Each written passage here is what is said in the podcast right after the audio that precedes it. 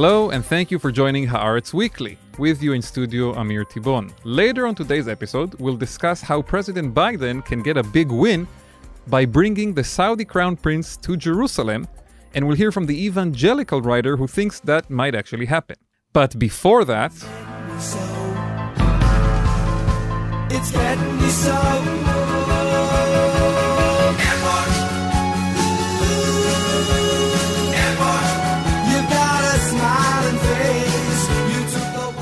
Last week on Haaretz.com, our correspondent Allison Kaplan Sommer broke a scoop regarding Israel's rules for tourist entries into the country. Officially, Israel asks every tourist who enters its borders right now to have proof of vaccination against COVID 19. In practice, there is a much more concerning situation, and Allison is here with us in studio to discuss it today. Hi, Allison. Hey, Amir. Great to have you on the podcast again. Great to be here always. What's going on? Can a person who is not truly vaccinated against COVID enter Israel today? So, what we have here is a combination of very, very strict rules and very lax enforcement, um, which we know in most situations kind of opens the door for uh, lying, cheating, and misrepresenting. The background is that it began on November 1st that uh, Israel was allowing pretty much anybody and any foreign citizen who, by its definition, meets full vaccination to enter the country. For the entire pandemic, that wasn't the situation. At first, we didn't let anybody in, and then you had to go through a very uh, complicated process of um, being verified as a first degree relative of an Israeli citizen or have a special reason and wait for weeks to be uh, approved, etc. And I have to say that, you know, on its face, this is something that we are happy about. We want tourism to come back to Israel. We want the tourism industry here to revive itself. People who work in this industry have had a very difficult two years. So it's not a bad thing that Israel is open to tourists. Again, it's a wonderful thing. But regarding the actual implementation of the vaccination policy, this is where you discovered a big hole in the enforcement. Yeah, well, I learned of it through volunteers who were helping people, you know, navigate filling out the forms to get into Israel. And some of the requirements that Israel was having had these like sort of very subtle um, issues, like uh, they weren't allowing mixed vaccinations. If you put in, oh, I had a Moderna vaccination and then I had a Pfizer, etc. The system didn't accept it as full vaccination. Exactly, or if you know you you were vaccinated 22 days apart instead of 23 days apart, et cetera, it wasn't accepting. So the uh, the people who were helping them fill in the forms kind of didn't know what to do about it because it was an automated system, and they were like, okay, you know, so you didn't have two Pfizer's, you had a Pfizer and Moderna. Just put that you had uh, two Pfizer's. just lie a little bit in the form and then what happens you get caught or No. Hmm. you fill out the form, and the form takes your word for it that you were vaccinated on the dates that you were vaccinated, how you were vaccinated, and within less than a minute, you are the proud owner of not only a form that says that you can get on the plane to head to Israel, but you get the much coveted green pass, the Tav Yarok. israel's vaccine passport in a sense Exactly. so you know for, for an israeli citizen to get that green pass you actually need to have the physical proof of vaccination but what you're telling us right now and this is also what you broke in your story last week tourists who want to enter Israel simply fill a form online stating that they have been vaccinated. They don't provide any kind of proof from their health provider or from their state government, and they get emailed the Green Pass. In a way, this is the easiest vaccine passport in the world. Exactly, exactly. And uh, there is a second uh, form where you can upload your documents, but it's kind of like an afterthought. You know, after you get your pass, if you feel like it, you can show us your proof. So basically, first of all, you get the green passport and the uh, authorization to enter Israel. Then, if you want to invest spare time, you can upload some kind of proof that you are actually vaccinated.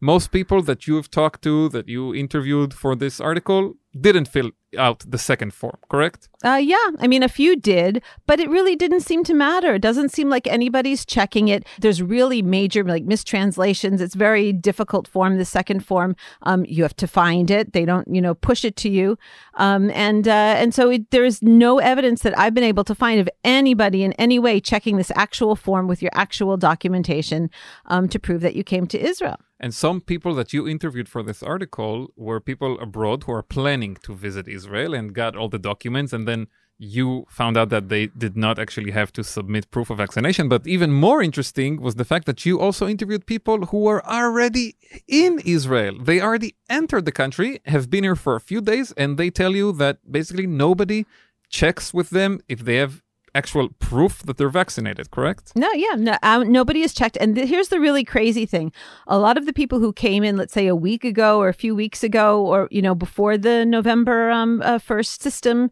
uh, happened, when they were in through the old system of first degree relatives can get in, they had no way to get a green pass, and so they were asking, "How do we get a green pass?" And the health ministry was not answering the phone, and the, they were they were just didn't know what to do, and so a solution was discovered. You know, again by people consulting with each other. All you had to do was fill in a form as if you were about to fly to Israel. You know, with your name, with your passport, etc., and they will send you a green pass while you're already in Israel. Well, you fictionally misrepresented the fact that you are about to fly to Israel. You published that story last week and you reached out, obviously, to the health ministry for a response. And what they told you was, we're aware of the problem and working to fix it. Yeah. Have they fixed it? No sign, you know, as of today, I've, you know, Well, double checked. Yeah, we are recording this podcast on Sunday, the 14th of November at 3 something p.m. So far, no progress towards fixing it. I hope that by the time this goes live, maybe we'll have an update. Maybe, but you know, for now, it's the honor system. You know, they take your word for it. I was vaccinated. I'm fully vaccinated. I've had my second vaccination within six months, or I've had a booster shot.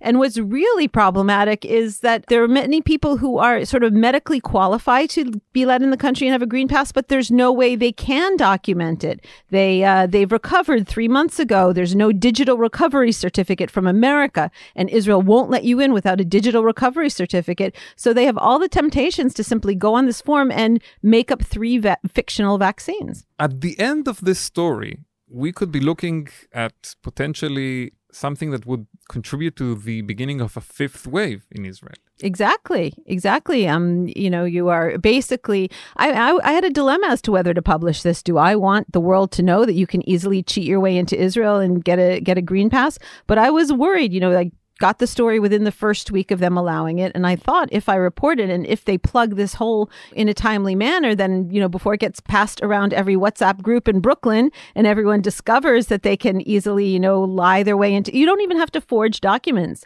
Israel is not accepting the non-digital recovery certificate because they're so easy to forge but they're not even requiring people to forge anything. All you have to do is lie. What would actual implementation look like? actual implementation would look like, you know, what many countries in the world already have, which is a process which could which could take up to a week, you know, instead of within 24 hours this form that you fill in is 24 hours before your flight to um, have a little more lag time and have enough staffing in the health ministry to actually look at documents and when someone says that they are vaccinated, look at a vaccine card. An alternative would be to do what the United States is doing. I don't know, you know, how well it's being implemented, but as far as I understand, the United States, when a foreign citizen flies in from abroad, airline personnel is required to look at their vaccine uh, documentation before they board the plane. That could be an interesting idea, although it would put the honor in the honor system on the airlines versus right now where it's just the passengers. Absolutely, but at least there would be a human being looking at the vaccination record or the recovery record uh, before the person has permission to enter Israel. Now we're having this discussion about tourism uh, also at an interesting time because we are just a month and a half ahead of uh, Christmas, and uh, that's usually a time when a lot of Christian tourists come to Israel. You think we're looking at something similar this year, or we're not there yet? Well, the Christian tourists are different story because they tend to come in groups, and these groups are being like closely watched and policed where they go, you know, who they mix with, and those who aren't fully vaccinated are actually being allowed in the country fully vaccinated by the Israeli definition. They've only had two vaccines, and one is more than six months ago.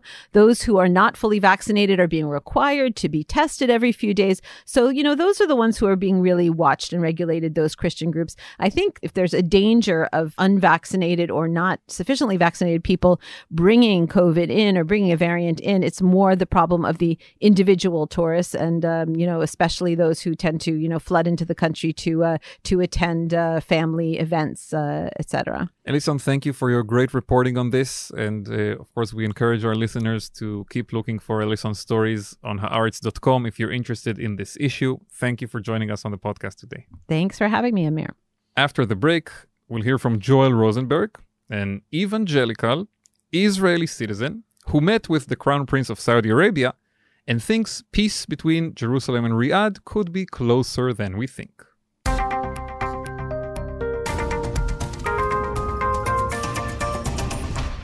Our guest today is Joel Rosenberg, originally from Syracuse, New York, but joining us today from Jerusalem. And Joel is an author, an activist, and someone who has had an incredible journey in recent years, tying together Israel, the Arab regimes in the Middle East, and evangelical Christians from the United States into one unbelievable story.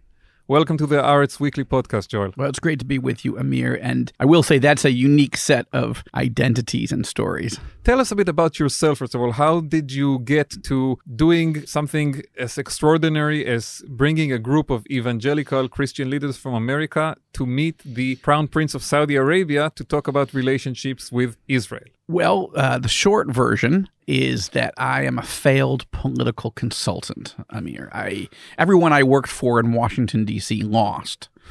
Or if they, you can laugh, it's okay, uh, it's true. Or if they did well, they did, but it was years after I was involved in their career. So then I started writing political thrillers, mutchanim politim, okay? And I began. John, John, John Le Carre style. Yeah, uh, Tom Cruise, Mission Impossible, Tom Clancy, uh, Jason Bourne, that, that genre, but all about the Middle East and what was going on. And they became big bestsellers in the United States. Uh, Five million copies sold. So in time, it turned out that you know when you write your first novel, Amir, you want your mother to be able to find it at a bookstore within a hundred kilometers of her house, right? That's that's your goal. That, that's all you want in life at that time. Must point. speak. That's you know you can't ask for more. You can ask, but you you hope at least for that. Not only did they become New York Times bestsellers, but they began to be read over time by really unusual and powerful people. Uh, presidents of the United States, vice presidents, secretaries of state, but King Abdullah of Jordan read one of my series. And uh, it turns out it was a series about ISIS trying to assassinate him. He was a named character in the book. Well, I would want to read a book where somebody Sure. says ISIS is coming after me. Exactly. For sure. I'm not sure if it was the brightest idea to make him an actual named character, but I did. Uh, ISIS is trying to kill him, his family, blow up his palace, and take over his Well, kingdom. d- don't tell the listeners No, everything. that's that's the hook. That's the hook. And that was a novel series called The Third Target and The First Hostage and Without Warning. Anyway, long story short, His Majesty read the second book in the series. And rather than banning me from the kingdom forever, which I am a neighbor, and uh, he invited my wife and me to come for five days and get to know him. and this was what year? 2016. So you go to meet the king in yeah, Amman. so exactly. And my wife and I have lunch with him. The first meeting we have is lunch, but it's a five day set of meetings. But he says, Joel, I, I was thinking where would it be nice to meet you for the first time? And uh, then he said, Well, I thought you did blow up my palace. Uh, so I thought I'd bring you here to the palace. We'll show you around. I said, Well, it is lovely, uh, Your Majesty. And yeah, oh, he, he said, You know, it was an interesting choice for you to make me a character, but I see that my staff, you, you fictionalize their names, but I buy copies of your book, he said. And I give them to my staff and I show them. I said, Here, here, this is you on page 47. You don't make it through the terrorist attack. Anyway, he had a tremendous sense of humor. It was fascinating as a Jewish, evangelical, dual U.S. Israeli citizen. We'll talk about that in a minute. Yeah. What all of that means exactly. together. It's uh, balagan, but uh, I like it. It- But to sit with the 43rd generation direct descendant of the Prophet Muhammad in a palace about a character I'd written about, like as though he were fiction, that was just fascinating. At the end of the five days, he invited us to a, uh, a two and a half hour private dinner at his private palace, just with him and a few close friends. At the end of that, I said, you know, I've learned so much. We had such a great respect for you before we came, but now we've learned so much more. Would you have any interest in evangelical leaders in the United States who love Israel, but need to understand an Arab Muslim moderate perspective. Would you have any interest in, in having them come over to, to get to know you the way we have? And he said, Joel, why don't you and I set up a delegation together? And that set into motion what turned into six evangelical delegations, only one to Jordan, two to Egypt to meet with President Abdel Fattah el Sisi, two to Saudi Arabia, of all places, to meet the most controversial, consequential leader in the Middle East, I would argue, uh, Mohammed bin Salman, and one to meet Crown Prince Mohammed bin Zayed in Abu Dhabi in the United Arab Emirates. And we'd been invited by the king to go to Bahrain, but it's been postponed several times because of COVID. We hope to go So- next year. So before we go into all the meetings, and I would be very interested to hear about everything from a, uh, Sisi to MBS, do you define yourself as an evangelical Christian? Because you are also a citizen of Israel from a Jewish background. Help the listeners understand this complex puzzle. Sure. So my mom's side is not Jewish, okay? English, Methodist, uh, white Anglo-Saxon Protestant uh, from upstate New York. So under halakhic law, I'm not Jewish. Okay. My dad's side is Jewish, Orthodox Jewish. They all escaped out of the pogroms in Russia in the early 1900s. Now, my dad was born in, in the United States, in Brooklyn, so he's a first generation American. But from that side, that's the Joel Rosenberg portion of the program. But they were both agnostics in the 1960s when they met. They got married in 65, had me in 67. And in time, very briefly, in time, they really went searching. They read the Quran, they read the Bhagavad Gita, they read the New Testament, and in time, they eventually both became followers of Jesus as Messiah. Now, my father thought he was the first Jew since the Apostle Paul who believed this. He'd never heard of a Jew who believed in Jesus, he'd never met one. And in 1973, there weren't that many. But that was a spiritual and cultural revolution in our family. And in, you know, over time, I came to faith also in Jesus. And and yet that's what pulled me into understanding my Jewish roots and heritage much more because I became fascinated. How can you be a Rosenberg and believe in Jesus? Like, what is that all about? And how did you end up in Israel? So I married a Gentile wife, but who evangelical, but loved uh, Israel, loved Jews. Uh, was a Jewish studies minor at Syracuse University, where I went to school also. And we started a, a nonprofit to help Holocaust survivors and strengthen Christians here and care for the poor and needy. And we've invested more than $80 million in humanitarian relief and other type of work here. So we were coming in and out, but we just got a sense, you know, we, we your listeners may or may not believe me or care, but the truth is we just sensed that God was telling us to come. We didn't really need to. We were still being involved in this country without being citizens, but we came. Now, being believers in Jesus, we assumed that the interior ministry and everybody else would freak out. And, you know, I'm fairly Googleable. And and, And, and, you you, know- were eligible for Israeli citizenship because your father was a Jewish man. And but then you were afraid that because of your Christian evangelical very public activity, you might not get it. This is basically the argument. I wasn't afraid of it, but I but I did. It turns out our lawyer told us there's two tracks. If your mother's Jewish, you're Jewish. Yeah. Unless, aval, unless you believe in Jesus, and then you're off the team. Can't make aliyah. If your father's side is Jewish and your mother is provably not, then you're not really really Jewish by halakhic law. But you're Jewish enough that Hitler would have killed you. Indeed. So you would have you you have the right to come back, and it doesn't matter what you believe, because it, you how can you leave a team you were never on? So I didn't argue. That's the law. So we applied. We assumed what year was this? we applied in 2013, Mm-hmm. and we received our papers in uh, our citizenship, our Teudat Zahut team, in uh, March 2014, And and, and we you- moved here in August of 2014 in the middle of a Oh, rocket in the war. middle of the war with yeah, Hamas. Hamas wanted to welcome us and make us feel part of the team here. Very nice welcome. And now, I, after establishing all of this history, I want to talk about one other important event, which I think contributed to the diplomatic effort that you're going to tell us about in a second, and that's the 2016 election. You met the king of Jordan already when by the time that happens.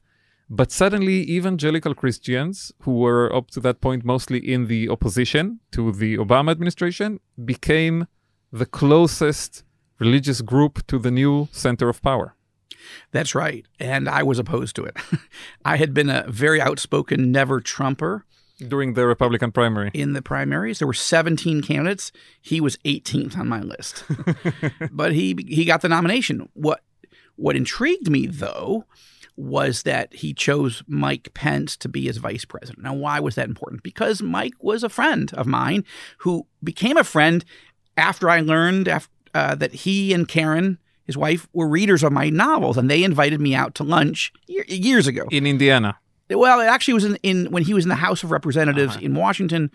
But yes, when he became governor, they invited us out to the mansion and to stay there. And you know, it was In general, I think the choice of Pence as the VP made a big difference with Huge. evangelical. That's what was the the final, let's say, the closer. mamash. It was it was the single defining effort that said we, we have a phrase in conservatism: uh, people are policy. Mm-hmm. And when you pick someone that sort of represents and you can trust that guy, you say, I don't know, maybe this is really where Trump is going. So I ended up voting for Trump reluctantly at the end, but mostly I was sort of joking with my friends. Well, I'm how can I vote against a ticket where somebody has read my books and likes them and even likes me? Like, how can I be against that ticket? But in the new book that I just released in September called Enemies and Allies, I tell this story of how unlikely.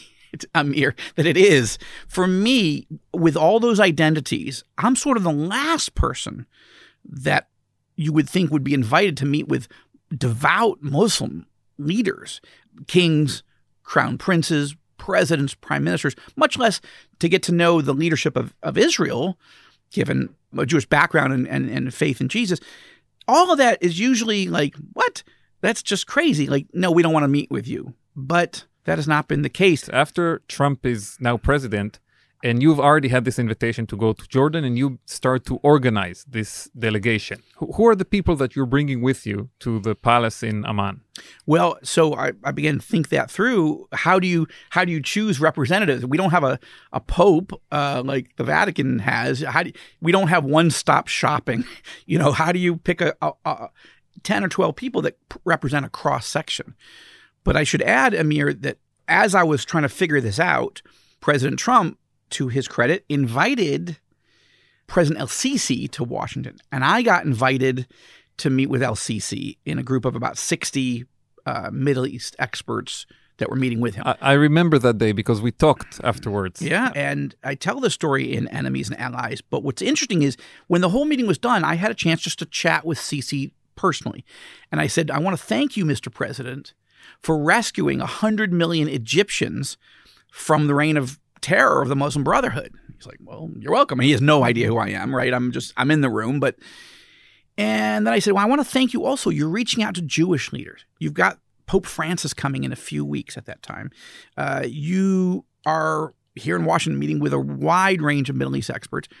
Uh, you're meeting with Egyptian Coptic Christians. I, I don't ever remember an Egyptian leader having that level of interfaith outreach. And he said, Well, this is the new Egypt, Joel. So I said, Well, I haven't noticed that you've reached out to evangelicals. Is that maybe I've missed it? He said, No, I, you're right. I, I haven't. I said, Well, I would I would encourage you. And then I just mentioned almost in passing that King Abdullah and I were, you know, I just met him and we were developing this thing. I really just wanted to plant a seed, Amir. I wasn't inviting myself to Cairo. Uh, but he said, Well, that's a great idea. Why don't, would you like to bring a delegation to come to meet with me? By the fall of 2017, we went to Egypt for five days and then directly to Jordan for four days. Who is we on this We. group? So we had about 11 or 12 evangelical leaders with me.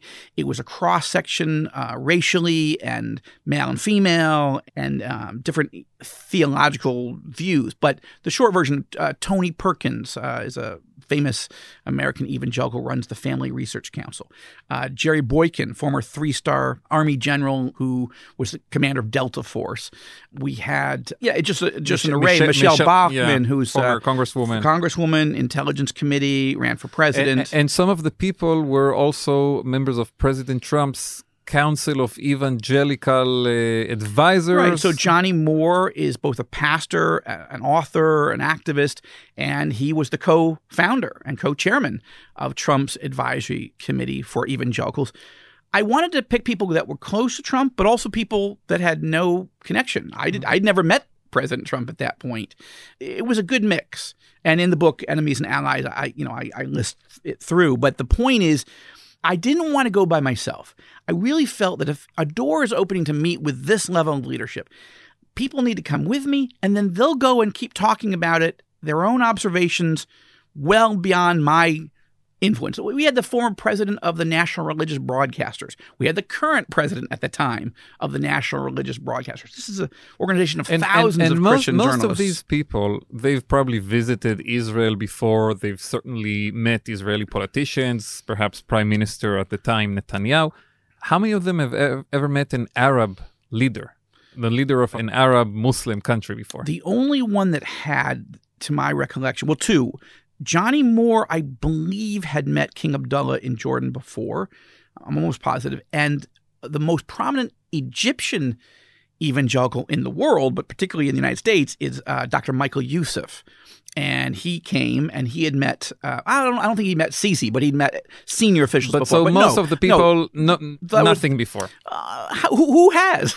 what what Christian leaders have ever been invited to go meet Egyptian Christians? Mubarak didn't do it. No, Sadat didn't do it. Now, when this meeting happens, you know, these are leaders, especially King Abdallah, but also President Sisi, who, while their countries have peace with Israel, they are also leaders who have very clear stances on the Palestinian issue that are not exactly identical to the common view in evangelical uh, Israel supportive communities in America. Take us into that dialogue when the king, for example, who's been saying for years, you know, a two state solution is very important for Jordan and there need to be two capitals in Jerusalem. And President Sisi, who is the mediator basically between Israel and Hamas at times of war, how do these interactions look with people that I think if you came and told them there need to be two states in the Holy Land and Jerusalem needs to be home to two capitals, they would say, well, you're anti Israel. Yes.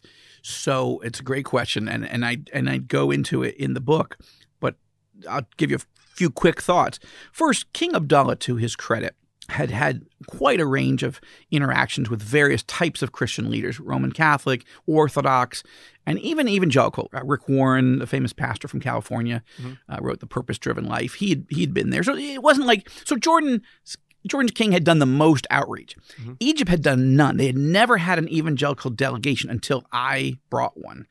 But the, the key there, Amir, was that both Egypt and Jordan had active peace treaties and security relationships, intelligence relationships with the state of Israel. El Sisi was very open and on the record about his warmth towards Netanyahu and how close those ties were uh, as they f- worked together to fight terrorists in Sinai. That was fascinating. King Abdullah wanted his meeting off the record. Uh, you know, you can imagine that, that, that it's more sensitive for a smaller country that's largely a Palestinian population. But still, they had peace treaties and they were trying to educate pro Israel evangelicals about their perspective. And, and that was legitimate and it was right. And I was, you know, that's why I wanted to have those meetings. And that's why they wanted to have those meetings. What changed was when countries that didn't have peace with Israel decided to invite us. Like, and and this is where I want to talk mostly because we we're, we can talk for hours or not, but I want to ask Happy you to mo- do a multi-part series Yeah. with you, Amir. M- mostly about MBS, Yes. Mohammed bin Salman, because from some people could say, you know what, Joel, put aside Sisi and Abdallah. Maybe MBS was using you guys in a way. This guy is under so much pressure in Washington. He's accused of ordering the murder of a Washington Post columnist, all kinds of terrible human rights abuses in his own country. Eh, You know, the whole thing with the arrests of the leadership that were kept in the Ritz Hotel. And so some people could uh, cynically say he thought evangelicals have the ear of President Trump. And uh, he invites you guys to get uh, some good publicity out of it and get uh, Trump's friends, supposedly, well, maybe not you, but others on the group, to tell the president what a wonderful ally MBS is. I think that's an understandable criticism. And I think that there's no question that the Saudis, like every government, has their objectives if they're going to invite us and do something they've never done before. The, the foreign minister, Adel Al Jubeir, personally told me, Joel, you understand that you're the first Christian leaders in 300 years uh, that the Saud family has controlled most of the Arabian Peninsula that have ever been invited to the palace? I, s- no, I did not know that. Well, and you also go there as an Israeli citizen. This is in 2018. Lara? yes, right. Now, I'm sure the head of Mossad has met the Saudi king over the years, maybe. There have been rumors about Prime Minister Olmert at the time. We know Prime Minister Netanyahu visited, I think, in 2020. But I've not heard about an Israeli citizen who is not at the level of Prime Minister or Mossad chief meeting with the Crown Prince of Saudi Arabia, which is basically what happens when you take your delegation to meet him. That's correct. A, senior Israeli official told me in 2018, Joel, do you realize you're the first Israeli citizen in the history of the country that has publicly met with the leadership of Saudi Arabia? You know, once I thought about it, of course, that you know, uh, we we would all know the other, but we, there is no other. Yeah, you have Israeli Arab citizens. This is a very interesting side note who go to Saudi Arabia to Mecca for the Hajj. You know, they take a bus through from Jordan and go to and they get some kind of temporary Jordanian documents. But the the Hajj doesn't include stops in Riyadh at the palace right? for sure. No. So going back to your actual original question, look, let's be clear about several points. First, we were invited to come to Riyadh before the Khashoggi murder happened. So it was invite. We were invited in the late summer, Mhm. and we, as best as we can tell, Khashoggi was murdered on or around October second. Yes. So we had already been invited and we'd already accepted. So that's number one. Number two, MBS didn't need a back channel to Trump. You could just uh, WhatsApp Jared Kushner. He, well, yeah, but also Trump had come to Riyadh his first stop. I mean, Yeah. for a man, one of the reasons I was opposed to Trump in 16 was he'd called for this complete Muslim ban. Like, that's insane. Okay, I'm a Republican, I'm a conservative, but I, I, I, no, I, I'm not. You can't just say no Muslim can enter the country. It's just, that was wrong. Now, to his credit, he, he changed his policy, but still, imagine then coming and meeting with every single Arab Muslim leader isn't the head of Iran yeah, at this uh, in Riyadh the at this huge the Orb, event. the Orb conference, Big, is the Orb conference, Yeah. and then taking a direct flight on Air Force One from Riyadh to to, Tel Aviv. Yes. This was which, this was big. which produced one of the most beautiful moments of the Trump presidency when, when he meets President Rivlin in Jerusalem and says, "We just come back from the Middle East." but he felt like he was in the West again at that Yeah, point. but- but- so so my but my, my point is is simply that MBS didn't need a, a back channel to Trump.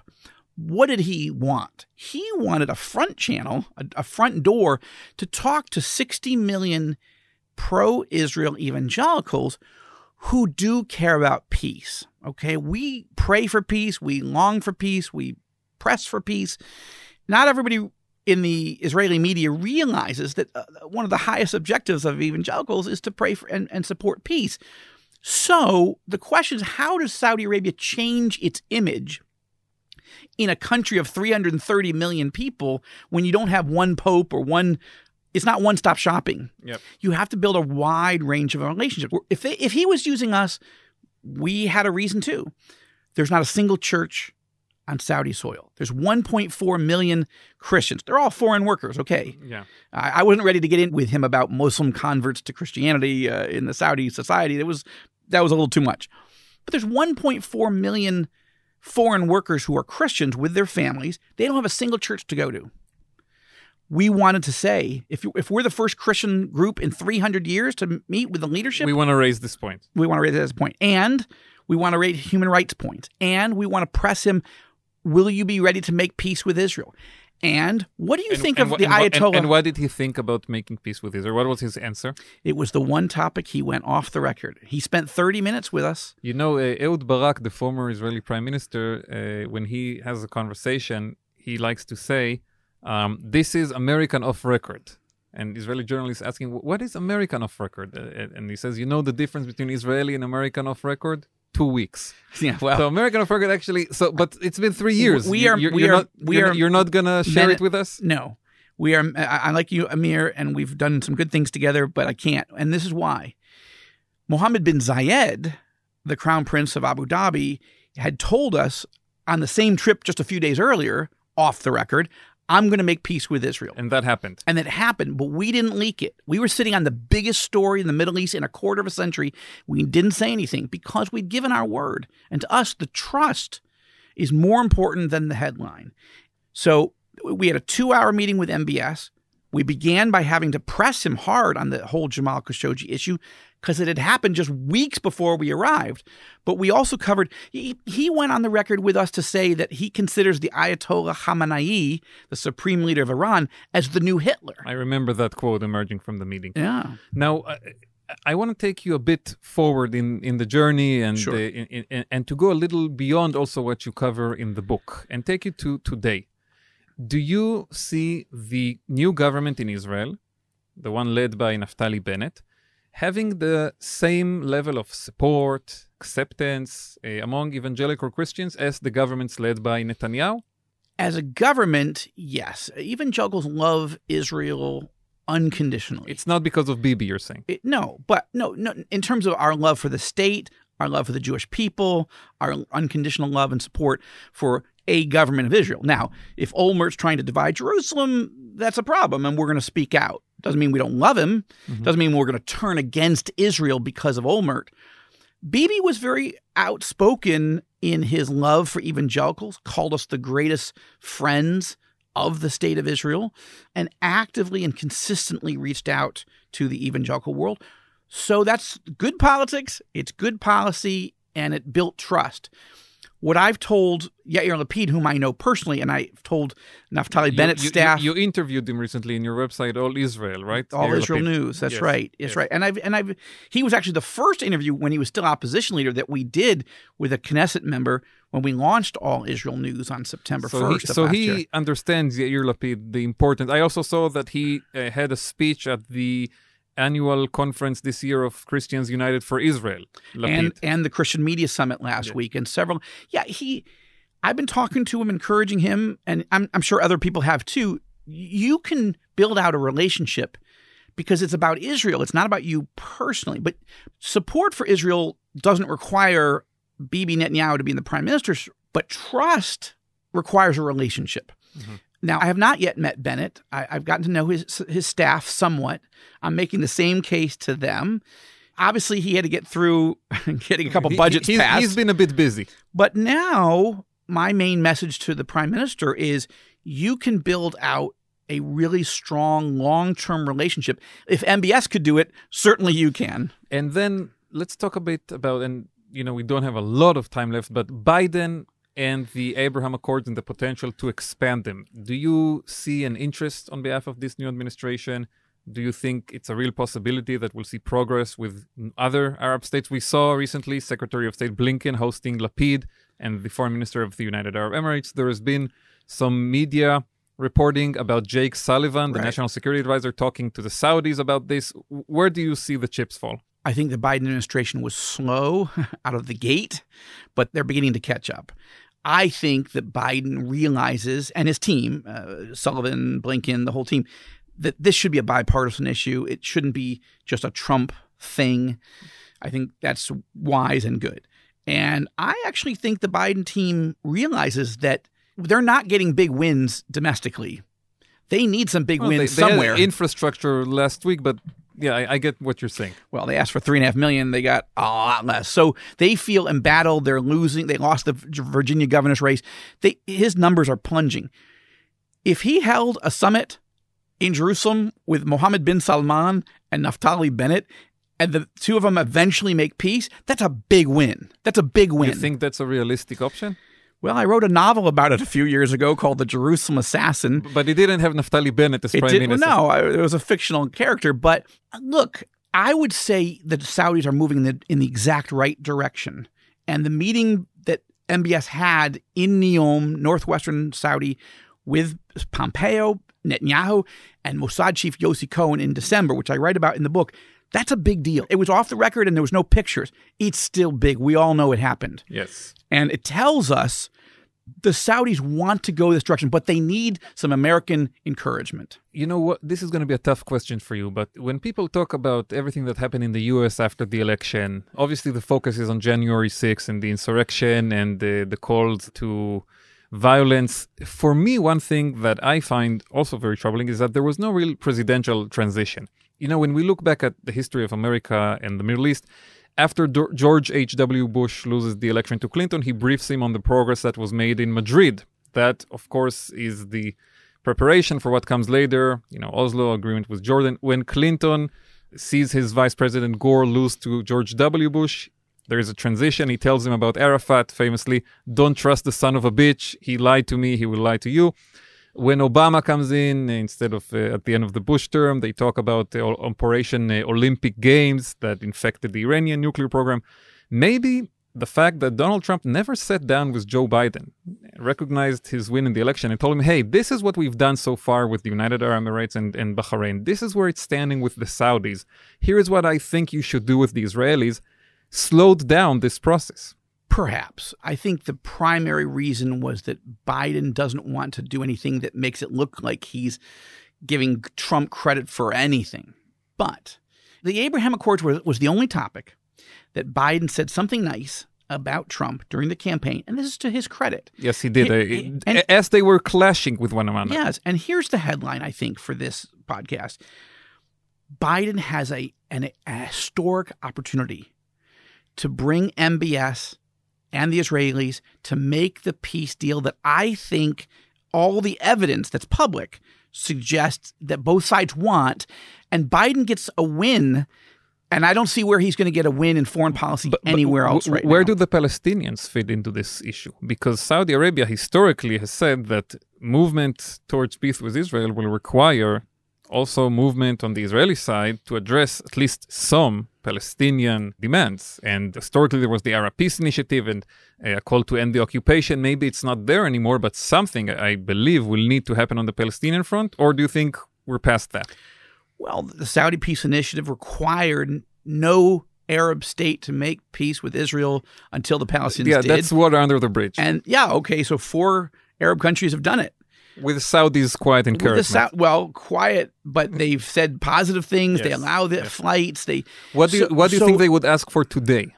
I think they want F 35s and Patriot missile batteries. I don't, yes, they care about the Palestinians, but you can't push the mayor of Ramallah, Mahmoud Abbas. eh, Mahmoud yeah. Abbas, to, to make a decision that he doesn't want to make. But, You- but by the way, do you think uh, if he wanted to bring an evangelical delegation to Ramallah, to his uh, mayoral compound, as you call it, uh, you know, or he called it the presidential compound, you think there would be the same level of interest from evangelical leaders to meet with him?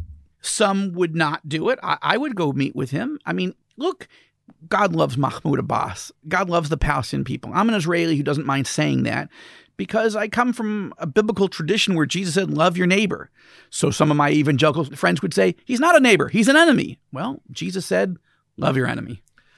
Okay, we'll see what happens, but maybe now we have an invitation on the podcast. Joel Rosenberg, thank you very much for coming to talk to us about your new book, Enemies and Allies, and the history of evangelical Israeli Arab diplomacy in the Middle East. It's an honor, Amir. Thank you so much for having me on the Haaretz podcast. And that's it for us today. Thanks to our producer, Aaron Ehrlich, and to you listeners. We'll be back again on Friday with another episode of Haaretz Weekend. Until our next meeting, Shalom from Tel Aviv.